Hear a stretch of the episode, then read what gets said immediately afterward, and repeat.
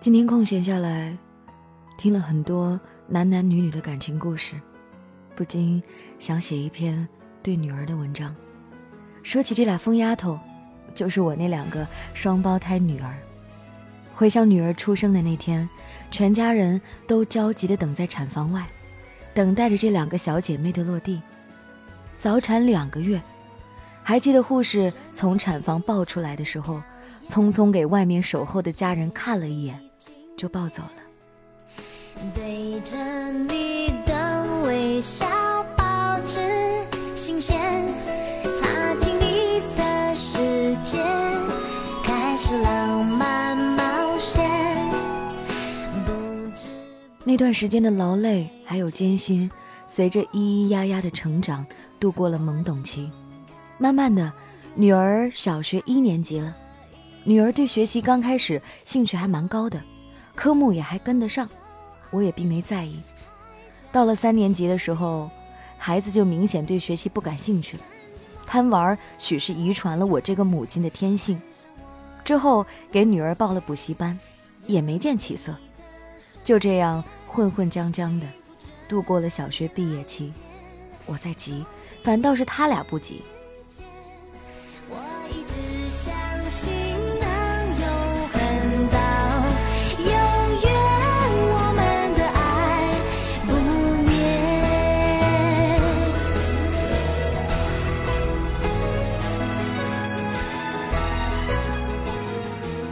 初中的生活并没有改变爱玩耍的习性，反倒多了青春期的叛逆。有时我们娘三个为了学不学习闹得好尴尬，孩子的爸爸有两年没有陪伴和教育女儿了，因为孩子的爷爷奶奶高寿卧病在床，需要人照顾。我这个母亲在教育孩子方面还是欠缺教育方法，可以和女儿做姐妹，任何事情都行，就学习一门怎么说都不入门。我这当妈的好着急。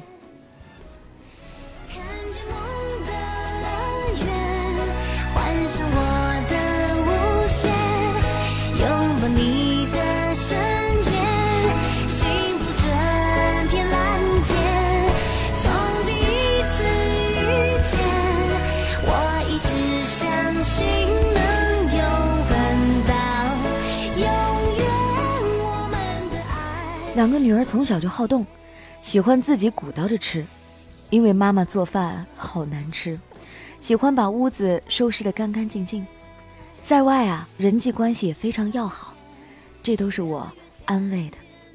有时候心情不错，孩子就教育我少看手机，多看书，几乎天天晚上要没收我的手机不给我。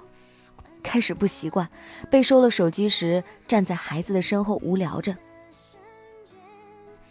孩子们都是头也不转，手边早就准备好的书递给我，说道：“别无聊，别老想着看手机，看书去。”语气没有半点商量的余地。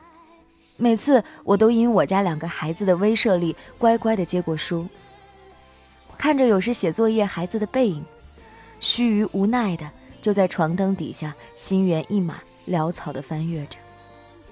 随着时间的推移，渐渐能把心收回来，静下心来阅读。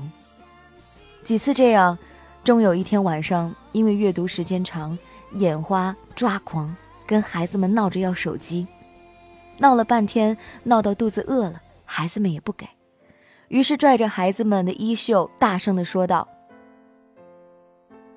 我要吃苹果，我要吃苹果，我要吃苹果。”开始，孩子们还能稳坐泰山不为所动，闹腾的久了，就被闹得无奈，问道：“给你苹果，你就能安静吗？”“嗯。”连忙点头，随即说道：“至少吃苹果是能安静。”不一会儿，手拿着孩子们洗好的苹果，知足的吃着，还不忘跟孩子们眉眼笑着的说：“真甜，水分好多，好好吃。”那你也吃。”说着，把苹果就往孩子的嘴边递。对着你的微笑保持新鲜，你的，开始浪漫冒险。不知不觉累积好多感觉，我想勇敢。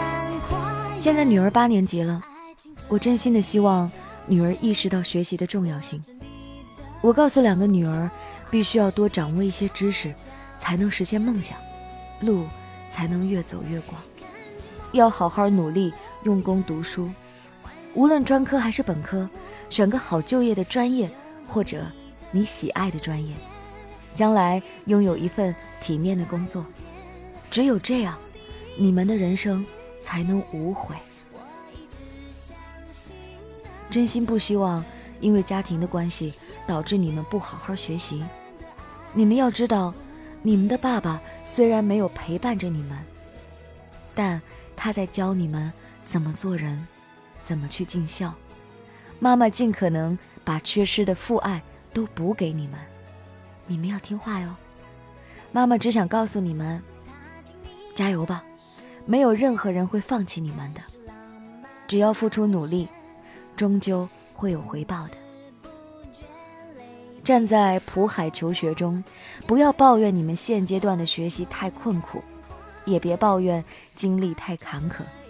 这些生活亏欠你的，都会成为你以后骄傲的资本，成为你与众不同的资本。永远不要放弃你想要的生活。你要相信，这个世界上始终有人过着你想要的生活。那个人也可以是你。答应我，宝贝们，做自己的英雄，好吗？我一直相信。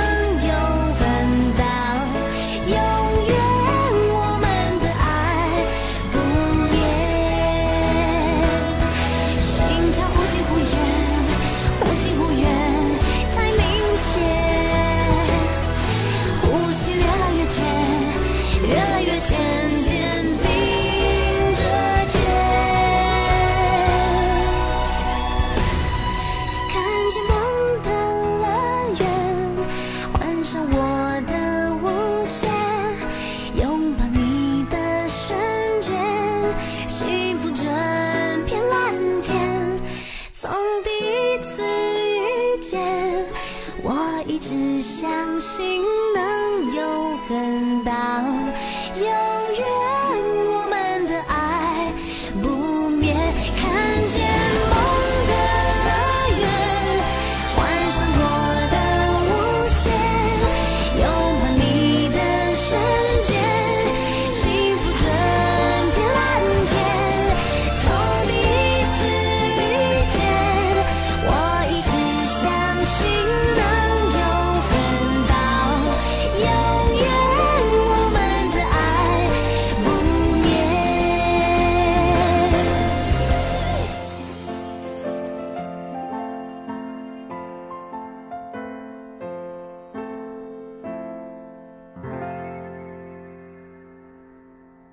感谢这位朋友分享他的凡人故事。